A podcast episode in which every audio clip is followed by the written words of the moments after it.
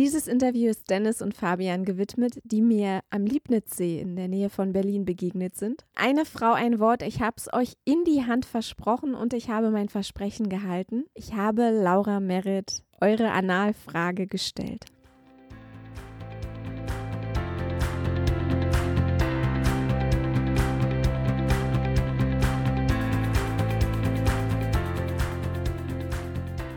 So, und noch kurz eine Triggerwarnung für alle, für die es relevant ist. Vorab, expliziter Content ließ sich bei diesem Thema nicht vermeiden. Das heißt, wenn du dich daran störst, wenn das für dich ein Problem ist, dann bitte jetzt hier abschalten und dann einfach bei den nächsten Episoden vom guten Leben wieder dabei sein. So, und alle anderen, die dran geblieben sind oder jetzt erst recht dran geblieben sind, viel Spaß bei Wir spritzen zurück.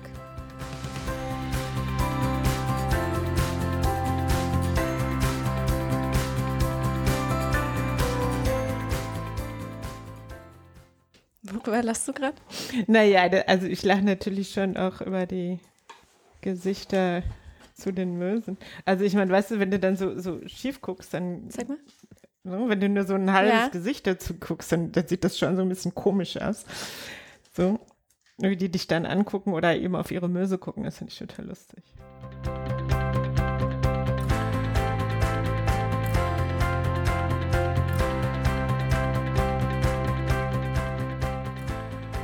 Welche Person freut sich da gerade so sehr über das Zitat Mösenbuch, das ich hier mitgebracht habe? Zu wem gehört denn jetzt diese entzückende Stimme und dieses wunderbare Lachen?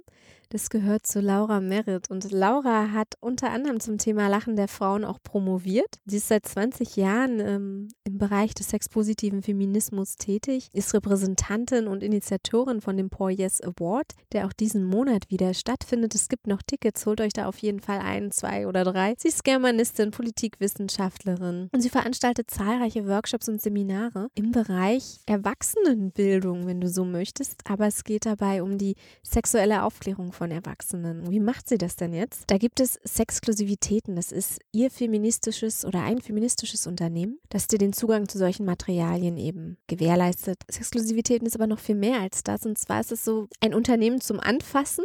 Ja, ein feministisches Unternehmen zum Anfassen. Das heißt, du klingelst unten an der Tür, wenn du das möchtest, dann fährst du mit dem Fahrstuhl hoch in Lauras Dachgeschosswohnung, gehst durch die Wohnungstür und rechter Hand findest du dann Lauras Büro. An manchen Tagen, besonders an Freitagen, magst du Glück haben und sie sitzt gerade an ihrem Schreibtisch und ist direkt da und unterhält sich mit dir und diskutiert mit dir. Gleichzeitig sind da aber auch alle möglichen Sextoys, Pornofilme. Und wenn du dann linker Hand weitergehst, kommst du in ihre, in ihr ähm, großes Wohnzimmer. Das ist auf der einen Seite komplett verglast mit langen Fensterfronten. Da findest du einen Stubentisch und eine Couch und eine große Ecke mit äh, feministischer äh, Literatur, aber auch mit Sexratgebern. Und mit Laura sprechen wir heute über weibliche Ejakulation, daher auch der Titel Wir spritzen zurück. Was übrigens nicht auf meinem Mist gewachsen ist, der Titel, sondern ist ähm, ein Slogan von Laura selbst.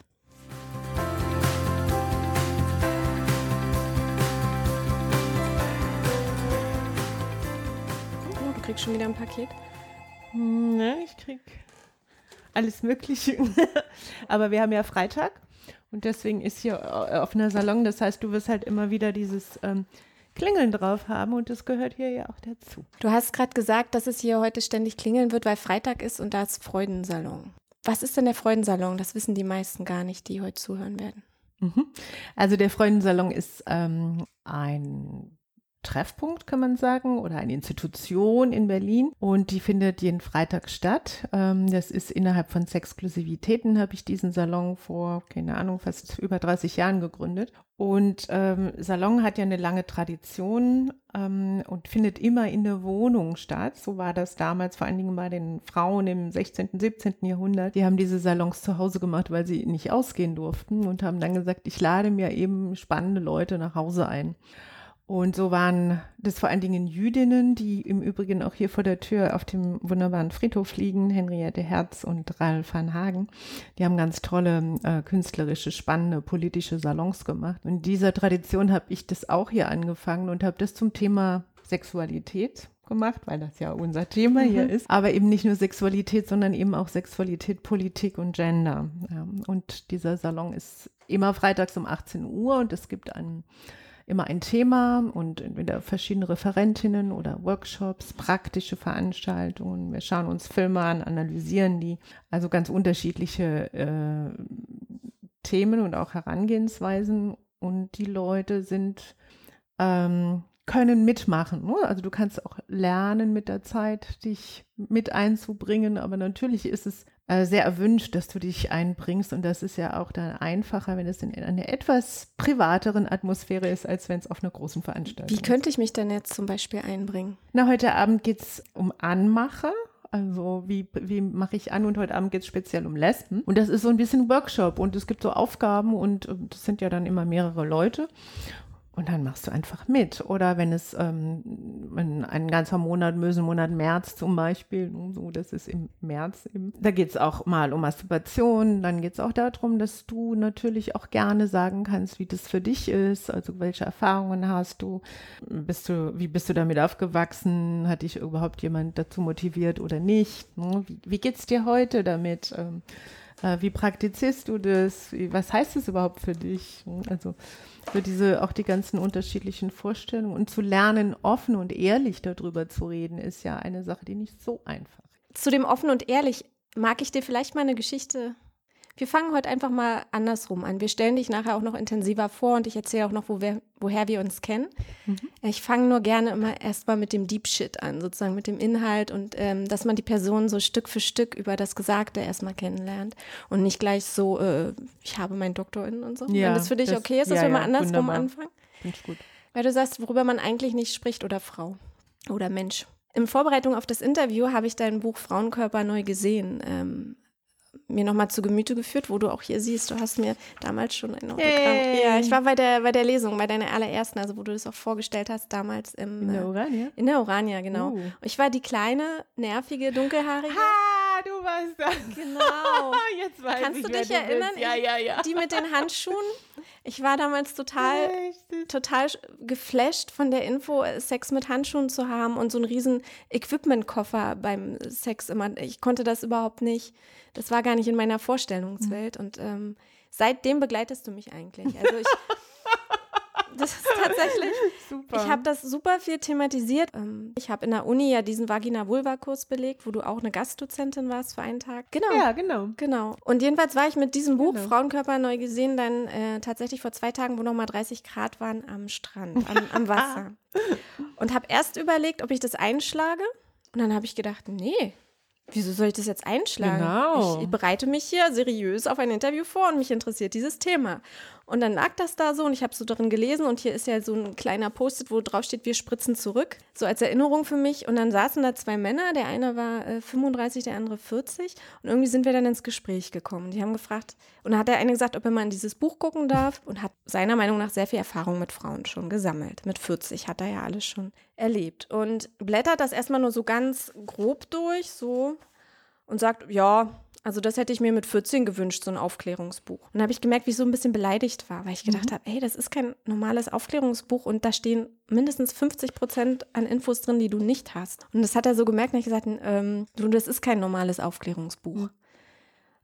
Und ich würde jetzt kurz die Frage an dich weitergeben, weil das hat er mich nämlich gefragt. Er hat gesagt, mhm. was ist denn die Intention von diesem Buch und wer soll es lesen? Mhm.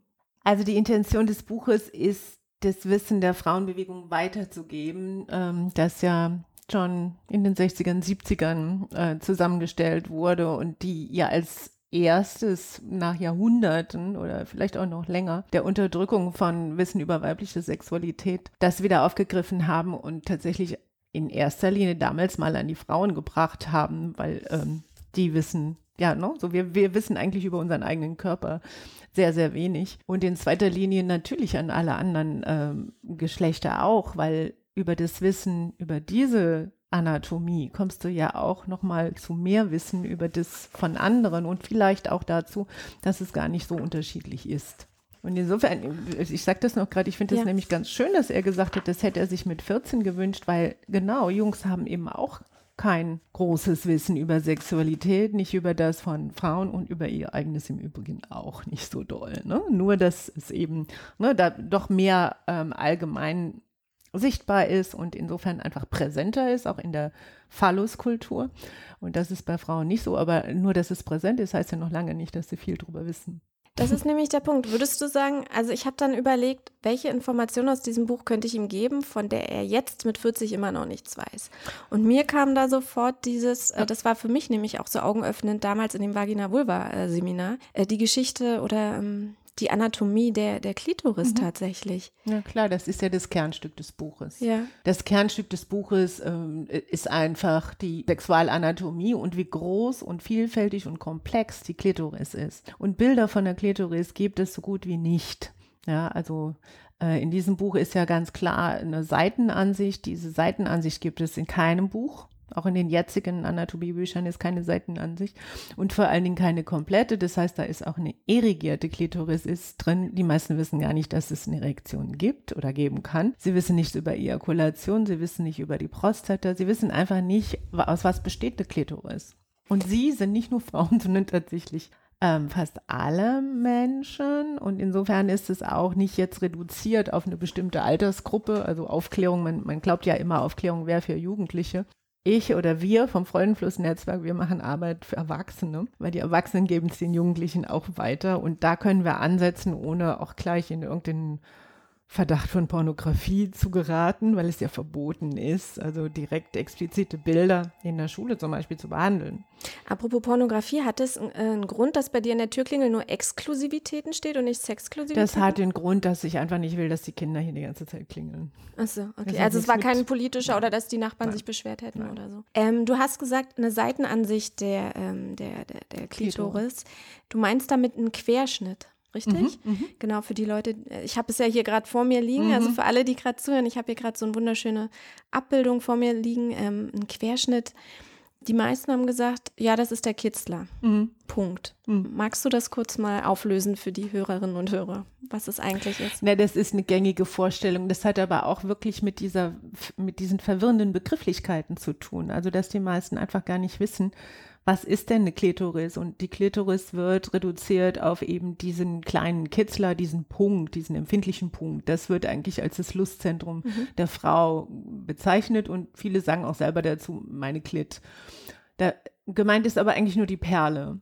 Und dass da viel mehr drumherum ist. Also, dass die Perle eine Haube hat, dass sie ein Bändchen hat, dass sie äh, bei äh, über zwei inneren Lippen und zwei äußeren Lippen sitzt. Dass dieses Schwellgewebe nicht nur entlang dieser Lippen geht, sondern auch ein großer äh, Schwellkomplex nach innen verläuft. Dass äh, die Harnröhre und äh, das Drumherum zur, zum Schwellgewebebereich dazugehört, zum Lustbereich dazugehört. Dass das Schwellgewebe bis zum analen Bereich geht, dass es nach innen geht, entlang der Harnröhre, die äh, die Prostata da drumrum sitzt, dass es eine Verbindung bis hinten zur Gebärmutter gibt, dass die natürlich sich auch aufstellt bei einer Sexualität und, und, und. Das wissen die meisten einfach nicht. Du sagst, man weiß das ja gar nicht. Mm, das war auch so ein Kritikpunkt, den er am Strand geäußert hat. Er meinte, na, woher will sie das denn wissen? Ist sie Ärztin? Also da, die Frage, ich habe mir hier eine Liste mit Fragen, die ich versprochen habe, dir zu stellen. Mhm. Er wird das hören. Mhm. Das ist auch ihm gewidmet. Schön. Also nur zu. Genau. Also äh, woher hast woher du denn weiß ich denn? Du bist ja, du hast ja, hast du anatomische. Ich bin zwar Doktorin, aber nicht Medizinerin. Das ist richtig. Ähm, ich bin vor allen Dingen spezialisiert auf Sprache und Sexualität. Also ich bin Kommunikationswissenschaftlerin und mich hat es aber schon immer interessiert, wie wird über Sexualität zum Beispiel geredet. Insofern ist es schon über die Bezeichnungen, also was wird wie bezeichnet. Das ist, das ist schon, das ist mein Gebiet. Ne? So wo kommt das her? Warum wird es so bezeichnet. Und letztendlich deckt sich da ja auf, dass Anatomie konstruiert ist und Begriffe ideologisch besetzt sind. Ne? Also ähm, äh, wenn du von einem Jungfernhäutchen redest, dann ist das ein ideologischer Begriff und kein anatomischer, ne? weil es einfach falsch ist. Ja, es ist kein Häutchen und es macht dich auch nicht zu einer Jungfrau oder überhaupt zu einer Hure oder zu Wie keiner Frau. Wie bezeichnest du das? Es gibt die Bezeichnung ähm, Vaginalkrone. Das ist jetzt äh, aus dem Schwedischen adaptiert. Die haben das Wort ganz rausgeworfen, weil sie gesagt haben, das ist eben ideologisch, moralisch und wir wollen keine Verurteilung von Frauen in mhm. solche, solche und solche. Und genau das ist der Punkt. Also von daher Vaginalkrone und ähm, kein Jungfernhäutchen mehr. Also das sind, das sind so meine Sachen, wo ich äh, vom, von der Sprache herangehe, aber natürlich auch vom politischen Verständnis her. Und woher weiß ich das? Dieses Buch ist ja eine, eine Neuauflage von einem Frauenkollektiv. Das sind äh, alles Gesundheitsfrauen gewesen. Da waren viele Ärztinnen dabei.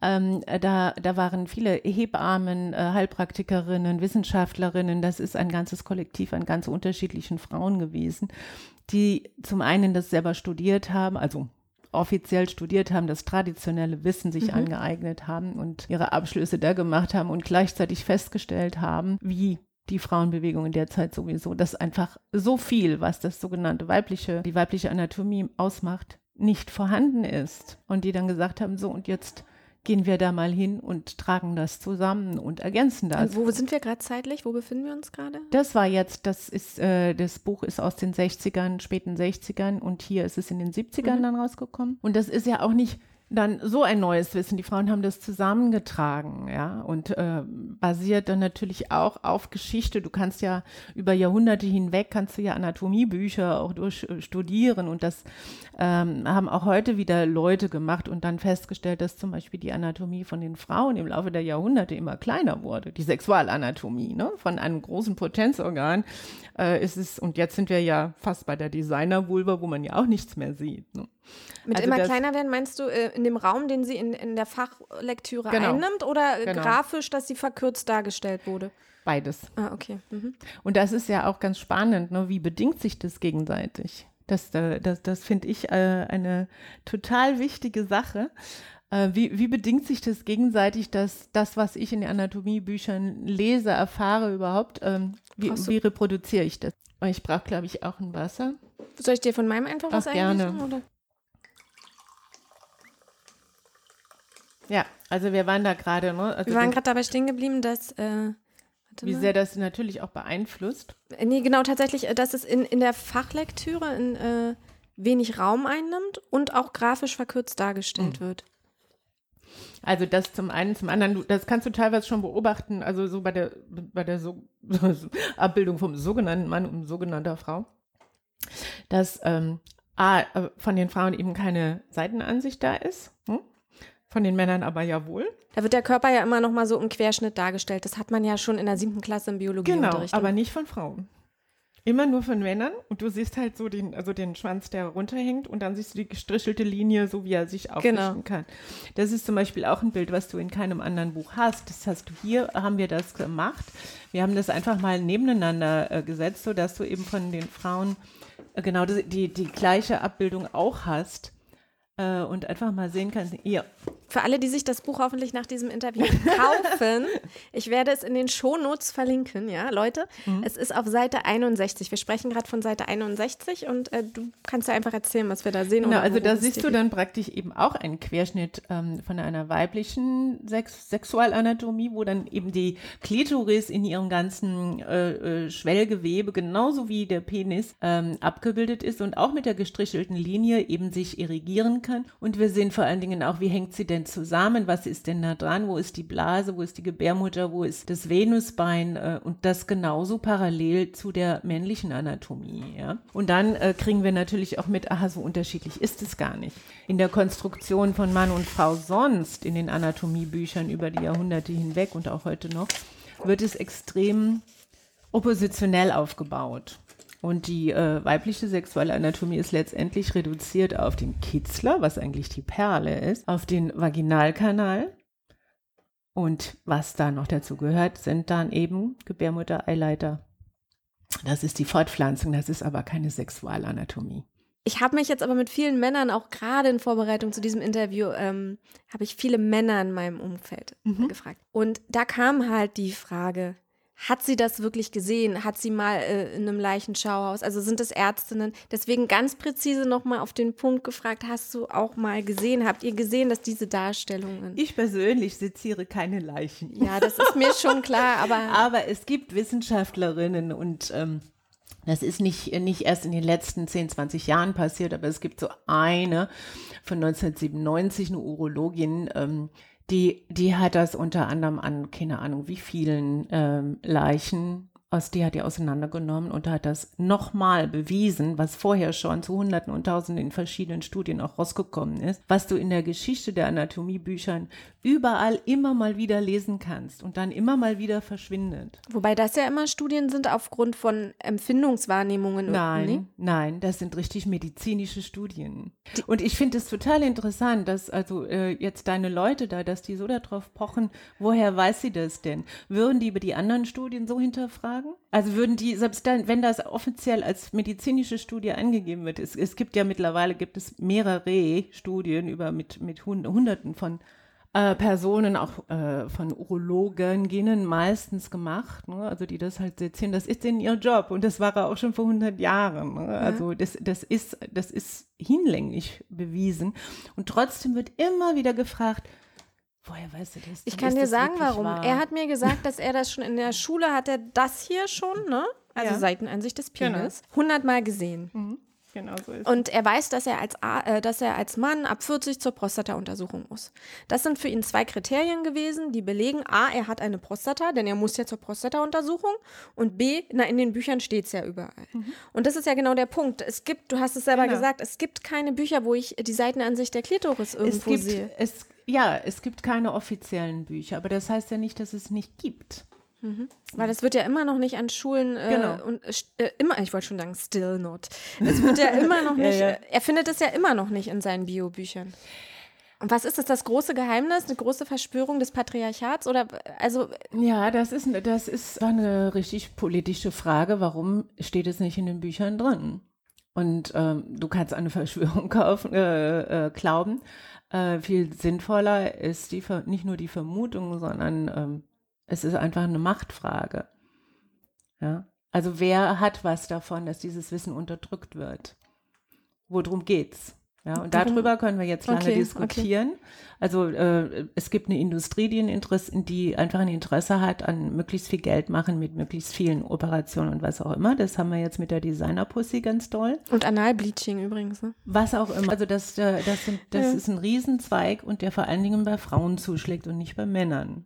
Ja, also die kommen, da wird dann gleich gesagt, ja, ich kenne aber auch Männer. Ja, es gibt auch Männer und es gibt auch einen Druck zu Schönheit bei Männern. Aber ähm, diese Zerteilung einer Frau in, in Einzelteile, die und oder dieses Unschönmachen von Frauen, das ist ein großer Industriezweig, mit dem wahnsinnig viel Geld gemacht wird. Mhm. Und wenn du das jetzt auf Sexualität überträgst, ist es jetzt nicht nur ähm, von wegen die Hysterie der Frau, und da gibt es ja auch jahrhundertelange äh, Untersuchungen drüber. Und da haben viele Ärzte wahnsinnig viel Geld mitgemacht, äh, damit, dass sie eben Frauen als hysterisch und krank erklärt haben. Und ich würde mal fast unterstellen, dass das nicht unbedingt deswegen ist, weil, äh, weil sie es nicht wussten, was da los ist, sondern einfach auch, weil viel Geld im Spiel ist. Ja? Wobei wir ja aus der Hysterie-Debatte einen großen äh, Nutzen gezogen haben, weil da wurde ja der Dildo ähm, äh, und der Vibrator erfunden, ne? Durch diese Behandlung der Hysterie damals. Äh, ehrlich gesagt hätte ich den Dildo lieber anders erfunden. Okay. Weil das, was, was wir, das, was wir jetzt noch jahrtausende lang fühlen werden, ist immer ein Unzulänglichsein. Und wie viele Frauen sich immer unzulänglich fühlen, nicht nur wegen dem Äußeren und der Schönheit, sondern weil sie es nicht so richtig machen, wie es sein soll. Ne, also allein mit den Orgasmen, dann ist es Vagina, ich habe keinen richtigen Vaginalorgasmus, bin ich, bin ich frigide. Es sind so viele äh, Vorurteile immer noch in der Welt. Und die kommen genau von solchen Sachen. Mhm. Und das ist richtig schlimm, ja? ja. Und das ist, das eine ist, das ist Geldmacherei und das andere ist Kontrolle. Also wer, wer übernimmt die Kontrolle über Sexualität von Frauen? Was habe ich davon? Und da hast du die Religion im Spiel und du hast Bevölkerungspolitik, klar. Und da können wir jetzt echt ein ganzes Wochenende ja, ja. drüber okay, reden. Dann das komm, ist ein sehr komplexer okay. Bereich. Aber wenn du dir das klar machst, dann ist es ziemlich logisch. Und natürlich ist nicht nur ein Grund. Richtig. Es gibt ja. immer eine Mischung an, an, verschiedenen Interessen. Also als, als ich damals bei dem Vagina-Vulva-Kurs äh, saß und du warst Gastdozentin, mhm. da hast du uns eine sehr, sehr spannende Hausaufgabe gegeben. Habe ich. Ja. Was denn? Und damit hast du mich mega fasziniert. Und zwar hast du gesagt, so und heute Abend geht ihr alle nach Hause und steckt euch den Finger in den Po. Super. Ja. Warum haben wir diese Hausaufgabe bekommen? Kannst du noch mal, was weißt du noch den Kontext? Nee, das könntest du mir jetzt mal sagen. Genau, also es ging halt um Prostata und weibliche äh, Ejakulation. Und an dieses Thema, wegen diesem Thema bin ich eigentlich hauptsächlich hier. Warum mhm. sollten wir uns deshalb in den Po fassen? Äh, weil den Massen der Zusammenhang nicht klar ist. Also, dass du natürlich auch über den analen Bereich an die Prostata rankommst. Und zwar nicht nur an die männliche oder weibliche, sondern die Prostata ist da. Also bei, bei jeder Person äh, und die zu fühlen. Und wenn, wenn du die von vorne einmal schon gefühlt hast und dann von hinten einmal rangehst, dann kriegst du ein Gespür dafür, wo ist sie eigentlich? Ne? Also einfach mal von verschiedenen Seiten ranzukommen. Aber das ist ja genau der Punkt. Also wenn du sie von vorne fühlst, da ist es ja schon für viele Frauen schwierig gewesen, so mit denen ich gesprochen habe. Also der G-Punkt oder die G-Fläche mhm. eher, mhm. würde ich ja so als raues, wie raues Schwammgewebe oder so, korrigiere mich gern, wenn, wenn du das nicht so empfindest, mhm. als größere Fläche. Wie, wann weiß ich als Frau, dass ich die Prostata gefunden habe, wenn ich jetzt vaginal mich dem nähere? Wo sitzt die ungefähr? Wie fühlt die sich von hinten an? Kannst du mal wirklich so ganz Anfängerniveau, ganz basal. Wie fühlt die sich an? Wo sitzt die? Wo ist der Unterschied zur G-Fläche? Die G-Fläche ist ein Teil von der Prostata. Mhm. Das ist nur ähm, einen Bereich, den du eben, wenn du durch die Möse gehst, von unten dann fühlen kannst, wenn du zur Bauchdecke hoch ne, äh, spürst. Ne? Und es ist so ein bisschen raueres Gewebe. Und die Prostata ist das Schwellgewebe rund um die Harnröhre drumherum. Mhm. Ja?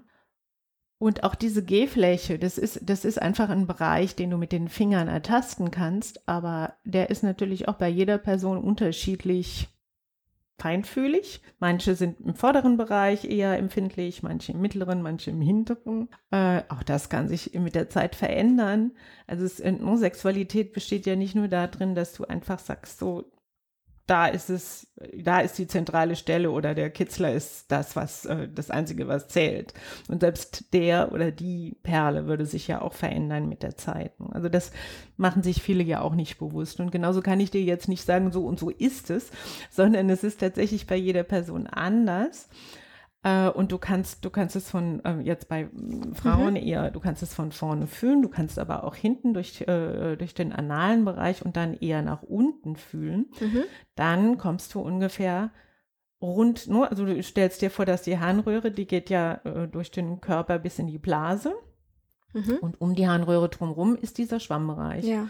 Und da, wo du rankommst, kannst du es fühlen.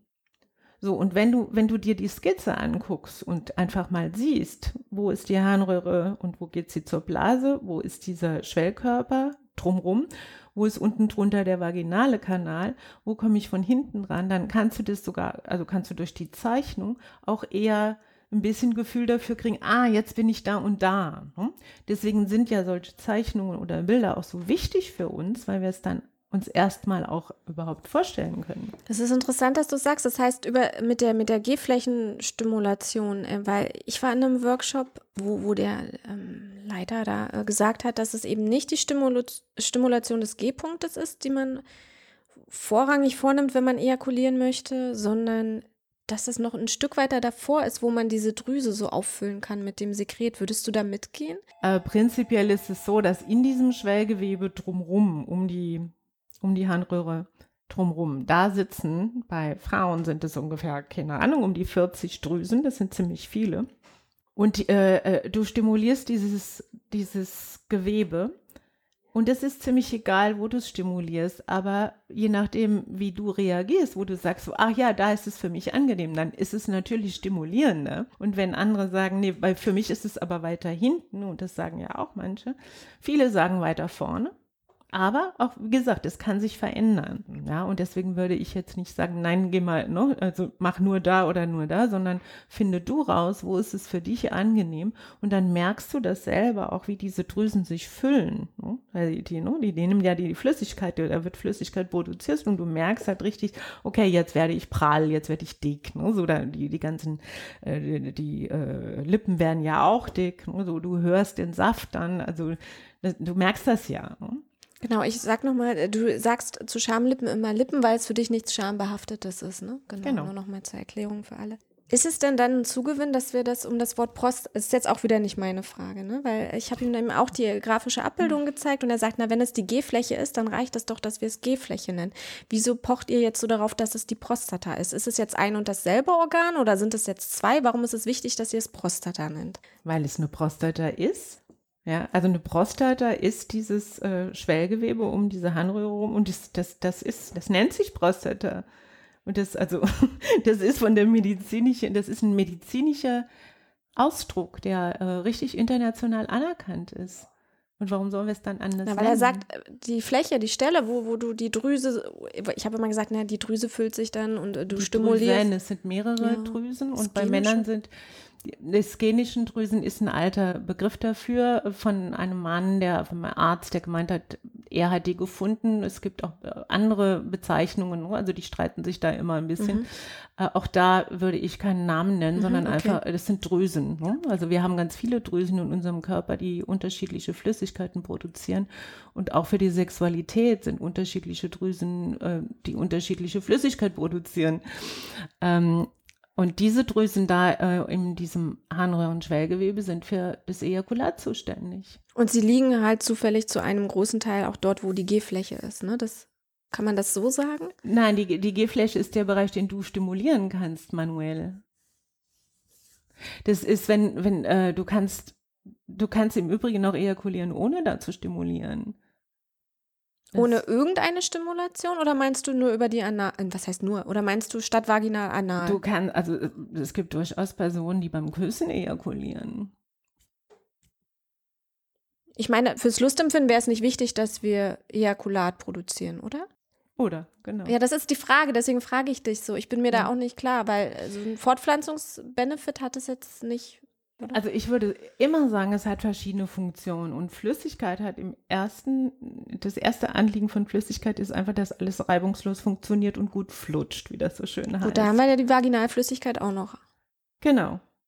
Also da gibt es ganz viele Flüssigkeiten. Es gibt auch die Flüssigkeit, die, die zwischen den Lippen äh, produziert wird. Es gibt die Schleimhäute, es gibt die Wände, es gibt, äh, äh, no, es gibt ganz viele Varianten. Und sobald du es gibt Speichel, ne? sobald du sportlich wirst, dann äh, produzierst du Flüssigkeit oder, und, und ähm, der ganze Körper kommt in Erregung, ja. Und das ist ja auch das Tolle. Und ich würde da überhaupt nicht nach Geschlecht unterscheiden, sondern ne, das, das, das läuft. Und natürlich äh, hat das einfach den Sinn, dass es läuft, dass du gut bist, dass du gut funktioniert, dass du gesund bist, dass alles reibungslos ineinander übergeht, dass die Knochen äh, genug äh, ähm, äh, Puffer haben, das alles, äh, no, wir bestehen in erster Linie aus Wasser. Wenn du nicht genug Wasser hast, dann fällst du um. Wenn du nicht genug Flüssigkeit hast, nicht genug Flüssigkeit im Getriebe, dann no, wirst du kränklich. Und deswegen funktioniert, das ist ja das Hervorragende an unserem menschlichen Körper, dass da, dass das alles irgendwie so toll konstruiert ist. Und natürlich auch für die Sexualität, aber nicht, also es ist in erster Linie für deine Gesundheit. Ja? Das Ejakulat meinst du auch? Natürlich, das gehört dazu. Also du, du musst auch mal ein bisschen ein Stück weit weg von dieser Fortpflanzungsideologie gehen, die wir ja ständig reproduziert kriegen in allen Büchern. Ne? So alles ist immer nur da, damit es fortgepflanzt werden kann. Wenn äh, auch die Wissenschaft oder Wissenschaften, würde ich mal eher sagen, weil je nach Interesse und Kapital dahinter kommen auch unterschiedliche Sachen bei den Studien raus, wie wir ja wissen. Und es gibt ganz viele Bücher über, über äh, tierische, pflanzliche Sexualität, die nur über Darwinismus und sich gegenseitig fressen und fortpflanzen äh, geschrieben werden. Und jetzt kommen nach und nach auch immer mehr noch andere Bücher raus, die eben ganz andere Seiten hervorbringen. Ja. Und das ist auch das Spannende. Und warum sollen wir Menschen denn in erster Linie auf Fortpflanzung aus sein? Das mache ich, mach ich vielleicht zwei bis dreimal im, in meinem ganzen Leben, wenn es hochkommt. Ich übrigens gar nicht.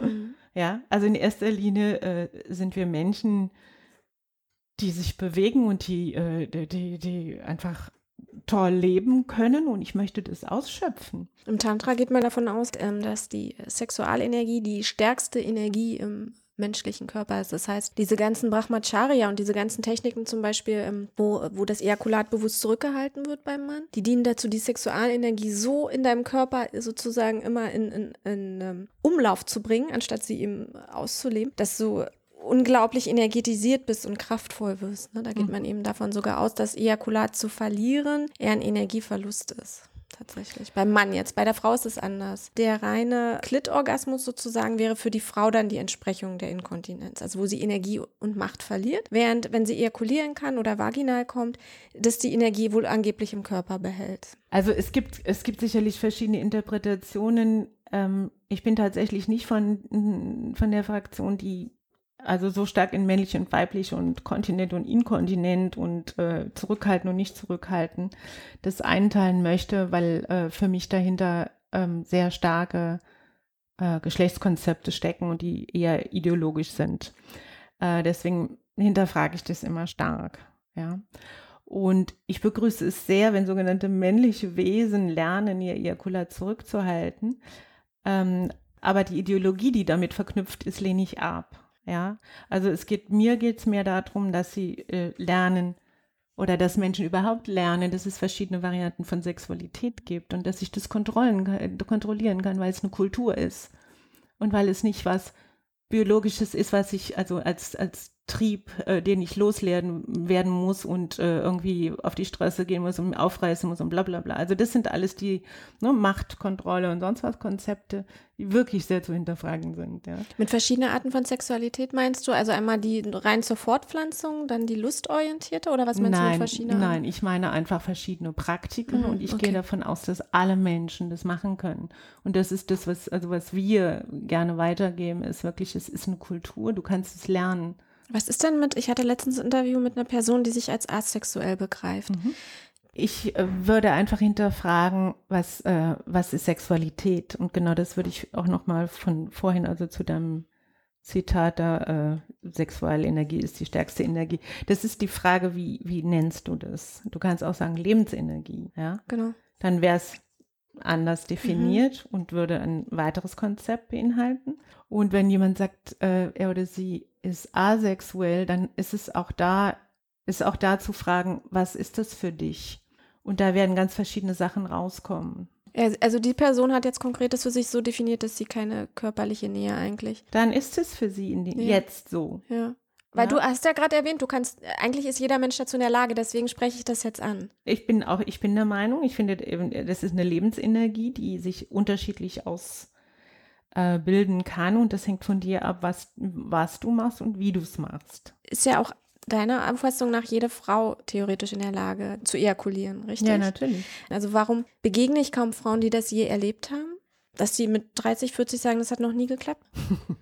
Also ich würde genauso hinterfragen äh, andere Konzepte, die sagen, wenn, wenn sie nicht ejakuliert, dann war was falsch. Ja. Also auch sowas finde ich ideologisch. Ja, also das ist wirklich in alle Richtungen extrem. Ja, und das setzt so einen Druck. Und auch das hat wieder, du erinnerst dich äh, von vorhin unser Gespräch, so von wegen ideologisch, ja. Also was macht Druck? Wie werden Frauen dazu wirklich immer mehr sie müssen so und so den Sex machen, ja, sie müssen ihn bedienen, war eine Zeit lang, oder es gehört zur Fortpflanzung dazu, oder auch die Kirche hat mal gesagt, äh, äh, Frauen müssen ejakulieren, damit es ein gutes Kind gibt, weil sie nicht wussten, wie man richtig, wie, wie, wie, was heißt hier richtig, wie die Fortpflanzung überhaupt zustande kommt, und sie dachten, okay, da muss viel, äh, viel Flüssigkeit fließen, damit es gut wird. Ja, ein gut, gutes katholisches Kind. Also da siehst du auch, wie man das auch einbinden kann.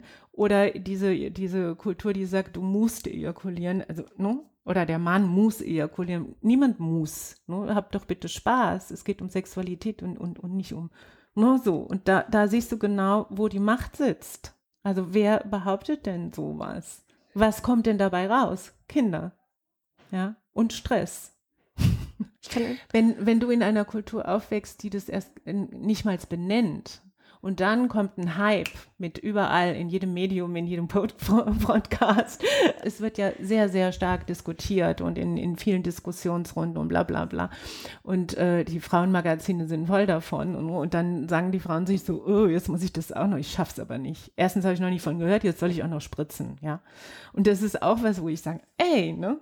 Lasst euch hier nicht irgendwie unter Druck setzen, sondern äh, findet raus, was macht euch Spaß. Ihr müsst überhaupt nichts. Also es ist hauptsächlich der Krampf im Kopf auch, ne? Ja, und auch ein, also wirklich ein Druck von außen. Ja, und den wir natürlich dann auch no, du machst ja den selber oder gerade die Frauenmagazine sind voll davon, so wie bediene ich den und den, hast du schon den A-Punkt entdeckt, weißt du schon die C-Variante, äh, wie geht die Position Ara, Ara, Kiri auf dem, no, und dann sollst du auf dem Klo äh, Sex haben und auf dem Autodach und was weiß ich wo. Äh, was, so, sonst bist du nicht hip. Also das sind ja auch Sachen, no, dann, dann siehst du viele in Pornos, alle möglichen Stellungen, wo du denkst, so, äh, bitte. No, und ich habe nichts gegen Pornos. Ich weiß, ich weiß, ich weiß, ich weiß. äh, ganz im Gegenteil, ich bin, bin für absolute Vielfalt, aber ähm, das, was wir da vorgesetzt kriegen, ist keine Vielfalt, sondern ist eine Normierung von Lust. Dann gehen wir mal kurz zum Lustbereich. Was, was mache ich jetzt heute, oder was heißt ich, aber was machen die Menschen, die das gerade hören, jetzt heute zu Hause? Was gibt es für Übungen? Weil ich wollte tatsächlich auch zu deinem Workshop, da wollte ich auch noch fragen und dann über den Workshop Am berichten. 16. Ja. Genau. Aber sag mal ganz konkret für die Menschen, die jetzt nicht dabei sein können. Wie, ich bin jetzt ich, ich sitze jetzt hier, bin total motiviert und will das jetzt probieren. Was mache ich jetzt? Was kann ich tun? Na, das Beste, was du überhaupt tun kannst, ist dich wirklich genau mal anzugucken. Und zwar nicht nur heute, sondern über, über eine längere Zeit mal. Also vielleicht jeden Tag mal mit dem Spiegel gucken, auch wie, dass du einfach mal ein Gefühl dafür kriegst, wie verändert sich deine Pussy eigentlich jeden Tag? Wie ist sie denn drauf? Ja, also ein ganz anderes Gefühl dafür zu kriegen. Wie geht's ihr denn? Ja, und geht es mir auch so? Also fühle ich das oder geht es der ganz anders als mir? Mhm. Und äh, das jetzt auch nicht zu bewerten, sondern einfach nur mal festzustellen, aha, da gibt es Entwicklungen, Unterschiede, was habe ich gegessen, und so habe ich was getrunken, nehme ich Arznei, also all das beeinflusst dich ja. Und dann würde ich halt ähm, äh, auch ins Detail gehen und genau mal angucken, so wo, wo ist denn äh, jetzt die Perle, wo ist das Häubchen, so ähm, wo sitzt die Harnröhre, sehe ich das Löchelchen, wo die Harnröhre ist, weiß ich überhaupt, wo ist es näher nach oben oder nach unten, weiß ich überhaupt, wo sie sitzt, wo, wo ist denn dieser, diese G-Fläche, kann ich die sehen? Also wirklich genau mal hingucken. Und äh, dann kann natürlich auch mal mit dem Finger äh, langsam vorgehen und auch in den, in den Mösenkanal reingehen und dann mal fühlen, wo fühlt sich denn was schön an. Ja, also wirklich sich selbst kennenzulernen und, dieses Gucken, diese Aufmerksamkeit, diese, die, dieses sich kennenlernen, ist es ja oft ne, so. Ähm, das bewirkt ja was. In deinem Workshop am 16. Ähm, lernt man das da auch händisch? Also äh, wird da auch richtig experimentiert? Also das Spritzen, ne? Mhm. Ja, das machen wir.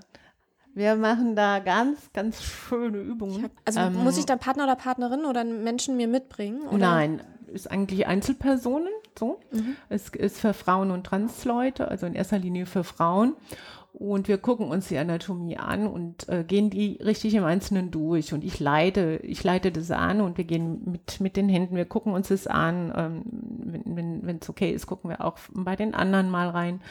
Äh, aber in erster Linie geht es darum, dich selber anzuschauen und ich sage dann auch genauso, jetzt mach das und das und probier mal und fühlst du das und geh mal weiter rechts, geh mal da und fühlt dir das und, und, dann wird das immer auch ausgetauscht, so dass du mitkriegst, aha, bei dir ist es so, bei ihr ist es so.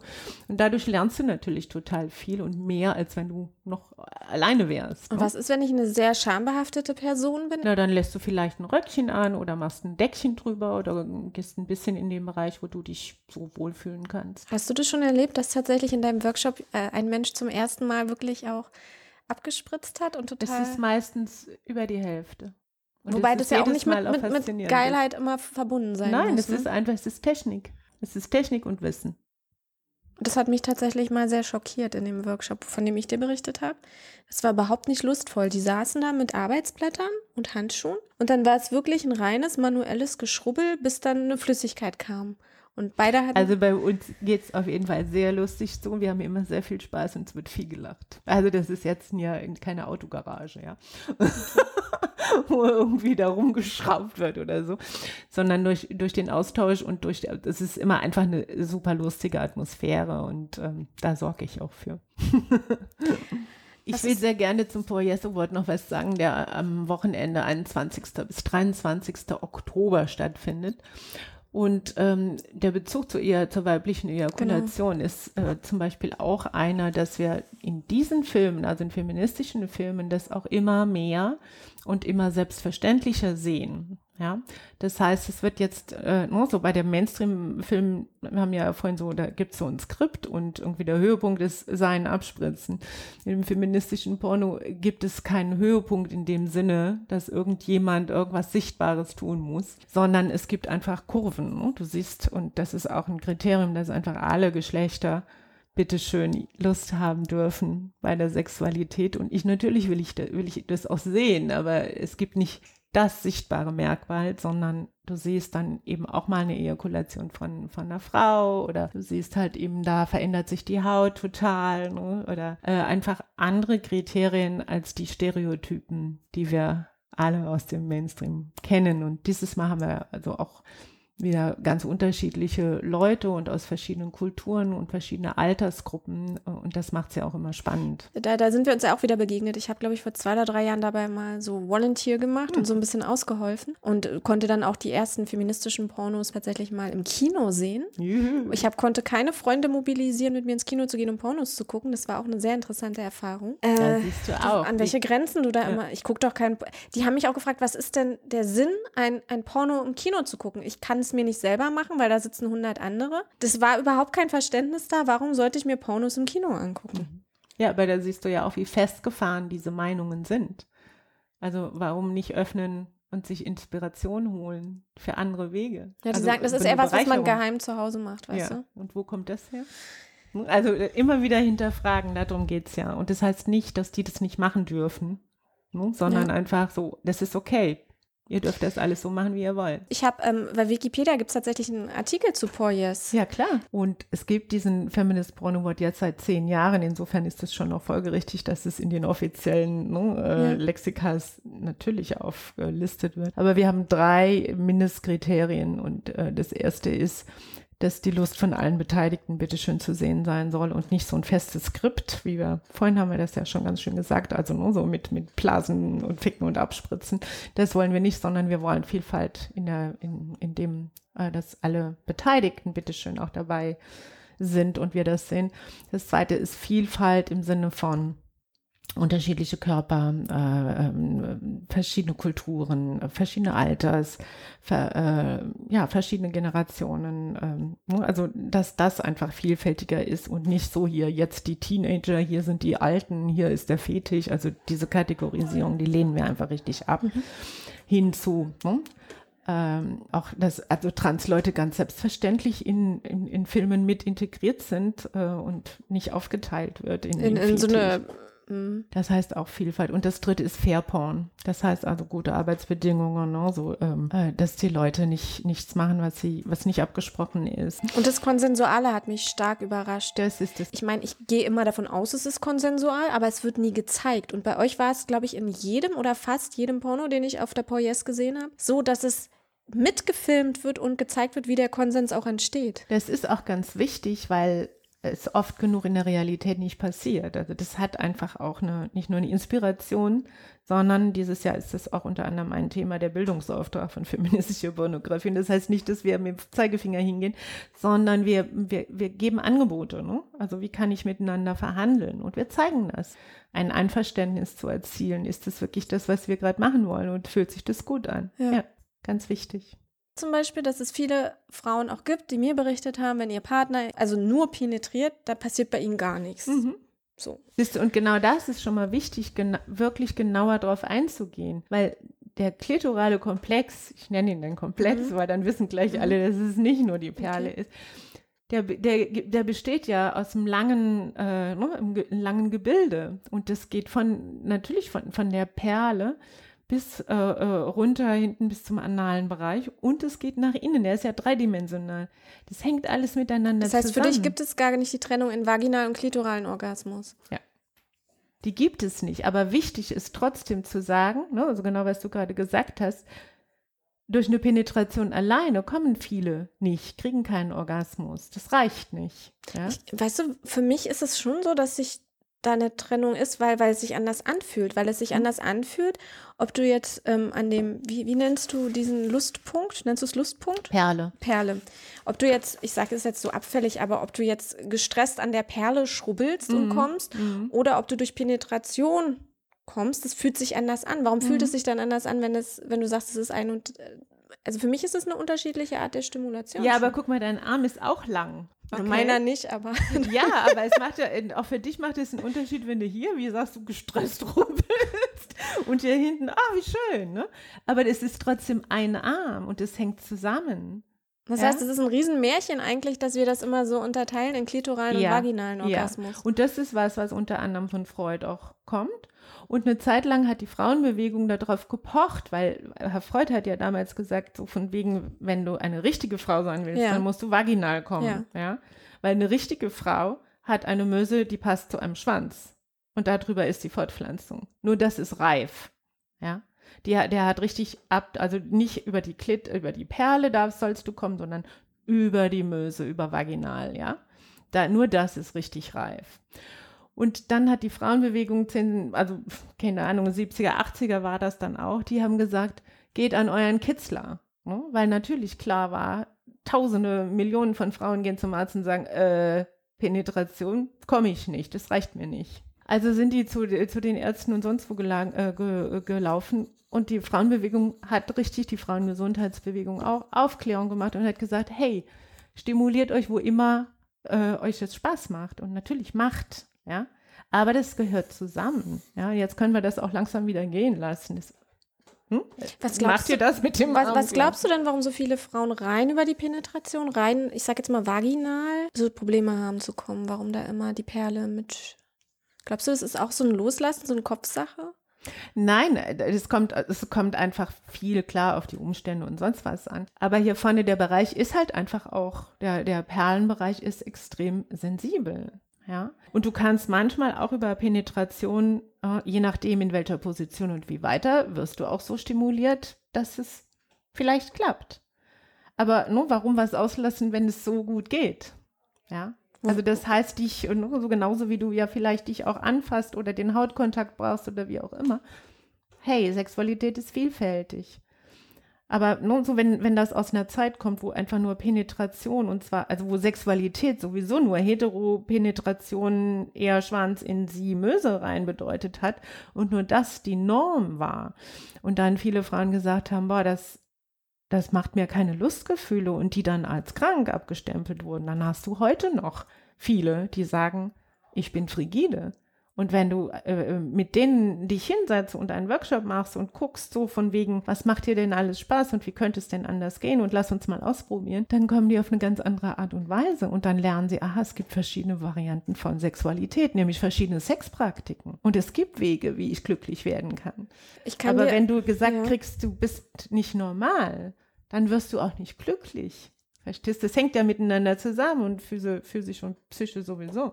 Ich, ich kann Ja. dir sagen, warum das, diese vaginale Geschichte so der heilige Gral für viele Frauen ist, mit denen ich gesprochen habe. Ich kann es ja immer nur aus meiner Blase, in der ich mich bewege, sagen. Ne? Weil, also viele Menschen, mit denen ich gesprochen habe, über äh, die Perlenstimulation, fast alle zum Orgasmus kommen Mhm. können. Und deswegen ist es so wie der heilige Gral mit dem Partner, den man vielleicht sogar liebt oder wie auch immer, One Night Stand, was auch immer. Wenn es ohne Stimulation mit der Hand, einfach durch Penetration klappt, das ist für viele Frauen was Erstrebenswertes. Sie wollen das auch können. Das ist so ein bisschen wie wir spritzen zurück. Vielleicht ist es auch eine Ja, Selbstermächtigung. wa- was glaubst du, warum? Und dann, und dann guck dir an, wie, wie Sexualität beschrieben wurde oder wird. Oder wie, äh, wie, wie in Pornos das wieder, immer wieder reproduziert wird.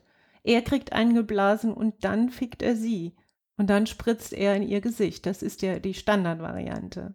Und dann sagt sie, ja, das hast du mich zur Frau gemacht. Also das ist jetzt sehr übertrieben, Ja, ja. ne? Klar, aber das, das ist das Skript von einem Mainstream-Porno. Ne? Er kriegt den geblasen, also sie bläst ihm ein, dann wird penetriert und sie kommt dabei, ja. Angeblich.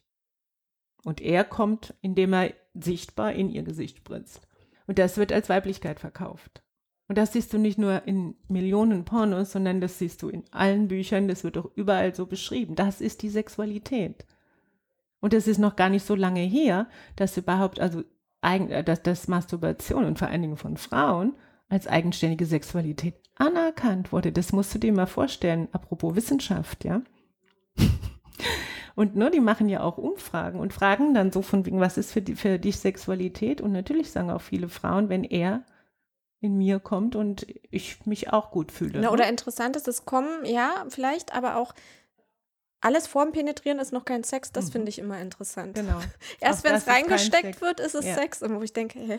Ja, aber das ist die Definition von Sex. Also Sex gleich Heterosex, Mhm. gleich Schwanz in Möse. Und das ist immer noch, das greift dermaßen tief seit Jahrhunderten. Genau. In Tantra sagt man, dass der Mann kommen kann, ohne zu Natürlich, ejakulieren. genauso ja, ja, aber das ist für dich und mich vielleicht natürlich, aber für die Männer ist Samenerguss gleich gekommen sein. Ja, das ist für ja auch viele so. ist es auch, ist es so. Und auch das ist was, was nie gezeigt wird. Woher sollen sie es denn wissen? Also nur die, alle gucken immer früher Pornos und da lernst du es nicht. Ja, in den Büchern steht es auch nicht drin. Du kannst auch nur übers Atmen kommen. Ja. Ähm, ich soll dir noch eine Frage stellen. also wir gehen ja davon aus, abgesehen vom, vom, von, von Atmung und, und Geisteskontrolle und Fokus, klar kann man anal kommen, aber auch, weil da ja ein sehr sensibles erogenes, eine erogene Zone, eine Ero- Ja, genau. Das ist eine total blöde Frage. Ich habe versprochen, sie dir zu stellen. es gibt keine blöden Fragen. Doch, diese ist, die das. ist wirklich richtig dämlich. Ja, dann frag deine Expertin mal. Warum ist dann Kacken nicht so geil wie Analsex? Also, oder mal etwas schicker formuliert, warum kann Analsex dich in irgendwelche Höhen bringen, aber wenn du auf Toilette gehst, ist das jetzt alles andere als erotisch, wenn doch da so viele Sinneskanäle sind. Ich habe darauf geantwortet, dass es auch Frauen gibt, die bei der Entbindung zum Beispiel Orgasmen haben. Aber ich bin ja nicht du und deswegen muss ich dir jetzt leider diese Frage noch stellen und dann. Naja, ich meine, auch das ist eine, eine Sache der Interpretation. Also wenn, wenn du dich deinem Kacken lustvoll hingibst, Meinst du, dann könnte es sogar was Erotisches sein? Natürlich. Ne? Freud, der, wie hieß das bei Freud? ich würde tatsächlich ihn nicht zitieren, Okay, weil es hm. ist kein Komplex, sondern es ist einfach, du richtest deinen, deinen Genuss auf das, was du tust. Und wenn, wenn du Kacken einfach richtig liebevoll und freudvoll machst, dann ist das, ein, ist das eine geile Sache. Ja. Wenn du das aber trennst und du darfst das machen, wie du willst, weißt also ich bin, ne, so, jede darf, jede Person darf das einfach so machen, aber das ist jetzt eine Erklärung für die Frage. Ne? Weil äh, genauso wie mit der Harnröhre, die Harnröhre sitzt im Schwellgewebe. Ne? Mhm. Ähm, Pinkeln kann auch was total Freudvolles sein. Das ist, hat alles mit Loslassen zu tun. Und wenn du dem positiv begegnest, kannst du aus allem was richtig Schönes machen und was, was, was dir Spaß macht. Wenn du aber gesagt kriegst, dass Pinkel und Scheißen einfach Kacke ist, Dass es was Ekliges ist und. dann hast du eben eine negative Einstellung dazu. Und dann können wir gucken, wie wir nach und nach vielleicht diese negativen Einstellungen zu unserem Körper auch ein Stück weit abarbeiten. Wenn wir das wollen. Und wenn nicht, dann ist es auch in, ist es auch in Ordnung. Ne? Mhm. Aber ähm, Kontrollverlust oder wirklich sich hingeben oder ähm, ob es ein Kontrollverlust ist, weiß man ja auch vielleicht gar nicht oder kannst, also was auch immer das für dich bedeuten kann, das entscheidest du selber.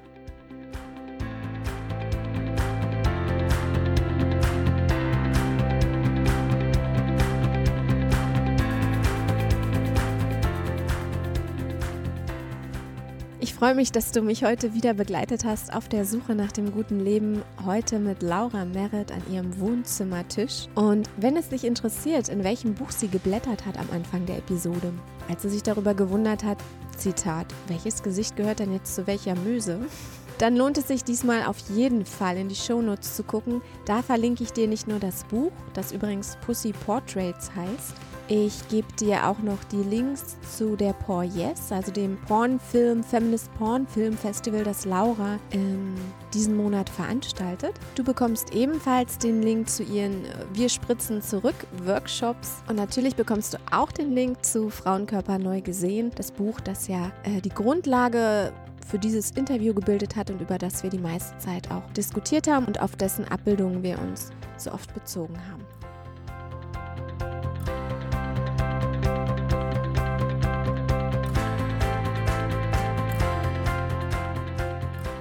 Ich werde oft gefragt, wie du diesen Podcast hier abonnieren kannst. Du kannst das über iTunes machen, jetzt auch seit kurzem über Deezer, aber auch über jede Handy-App deiner Wahl. Also jede App, die in der Lage ist, Podcasts abzuspielen, kann auch diesen Podcast abonnieren. Einfach das gute Leben-dein Podcast suchen, Falls du iTunes hörst, würde ich mich unglaublich freuen, wenn du diesem Podcast fünf Sterne geben könntest und wenn du ein oder zwei Sätze als Bewertung schreiben könntest. Zum einen, damit ich mich verbessern kann, damit ich nicht jeden Monat ins Leere quatsche und gar nicht weiß, was ihr mögt, was ihr braucht, was ihr wollt. Und zum anderen auch, weil nur durch die Bewertung kann der Podcast ja überhaupt gefunden werden bei iTunes. Und wenn du glaubst, dass dieser Podcast Menschen helfen kann, wenn du glaubst, dass es Leute gibt, die den unbedingt hören sollten, dann wäre es cool, wenn du diesen Podcast auf diese Weise unterstützt. Und wenn du neugierig bist, was ich so treibe in den ganzen Wochen zwischen den Episoden, dann kannst du dem Gute Leben auf Instagram folgen unter das gute Leben.podcast.